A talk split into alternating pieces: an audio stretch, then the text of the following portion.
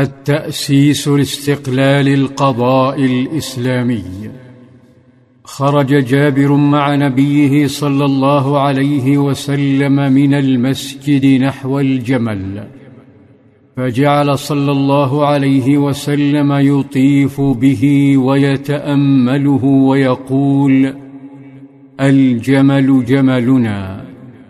ثم نادى وزير ماليته بلال بن رباح وقال يا بلال اقضه وزده. ذهب بلال ثم عاد وبيده أوقية ذهب فوضعها في كف جابر وزاده قيراطا. تأمل جابر ذلك القيراط الذي دخل قلبه قبل جيبه فقال لا تفارقني زيادة رسول الله فلم يكن القيراط يفارق قرابه. ثم سأله صلى الله عليه وسلم استوفيت الثمن؟ فقال نعم. بعدها انصرف. ولما مشى مسافة قال صلى الله عليه وسلم لصحابته ادعوا لي جابرا. فانطلق أحدهم حتى أوقفه وأخبره بطلب نبيه فشعر الفتى بالقلق وقال في نفسه الآن يرد علي الجمل ولم يكن شيء أبغض إلي منه.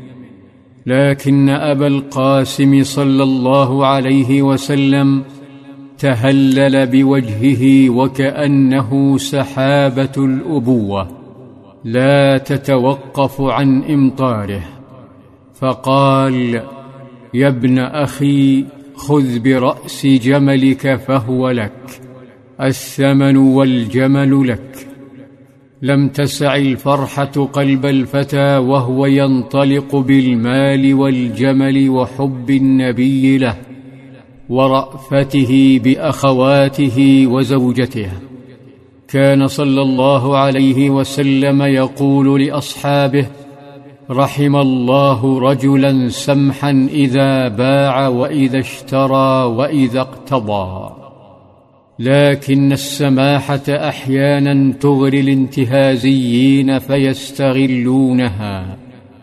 لذا لم يتركها صلى الله عليه وسلم ضابطا للبيع فأرشد عند اختلاف المتبايعين إلى تقديم الدليل. فقال البينة على المدعي واليمين على المدعى عليه.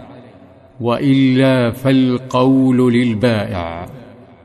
أما الأروع فهو أن قائد الدولة نفسه خضع لهذا القانون ففي أحد الأيام دخل أعرابي السوق ومعه فرس يريد بيعها فاشتراه صلى الله عليه وسلم منه. وطلب أن يلحقه ليعطيه الثمن. أسرع صلى الله عليه وسلم الخطى حرصا على السداد. أما الأعرابي فحاصرته نظرات رجال لم يحضروا البيع. فصاروا يسومون الفرس. فطمع وأبطأ الخطى. فلما زاد السوم صاح بالنبي. إن كنت مبتاعا هذا الفرس فابتعه وإلا بعته. عاد صلى الله عليه وسلم مستغربا فقال أوليس قد ابتعته منك؟ فأنكر وقال لا والله ما بعتك. فقال صلى الله عليه وسلم بلى قد ابتعته منك.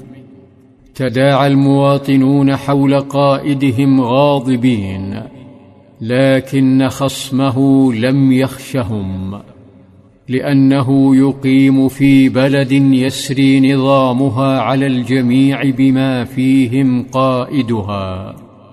فطالب بتطبيق النظام قائلا هلم شهيدا يشهد أني بايعتك عندها أعلن صلى الله عليه وسلم لشعبه تأسيس مبدأ استقلال القضاء في الإسلام. وذلك عندما امتثل صلى الله عليه وسلم وهو نبي الله وامتثل وهو قائد الدولة امتثل للنظام. فصار يبحث عن شاهد عيان فهل سيجده؟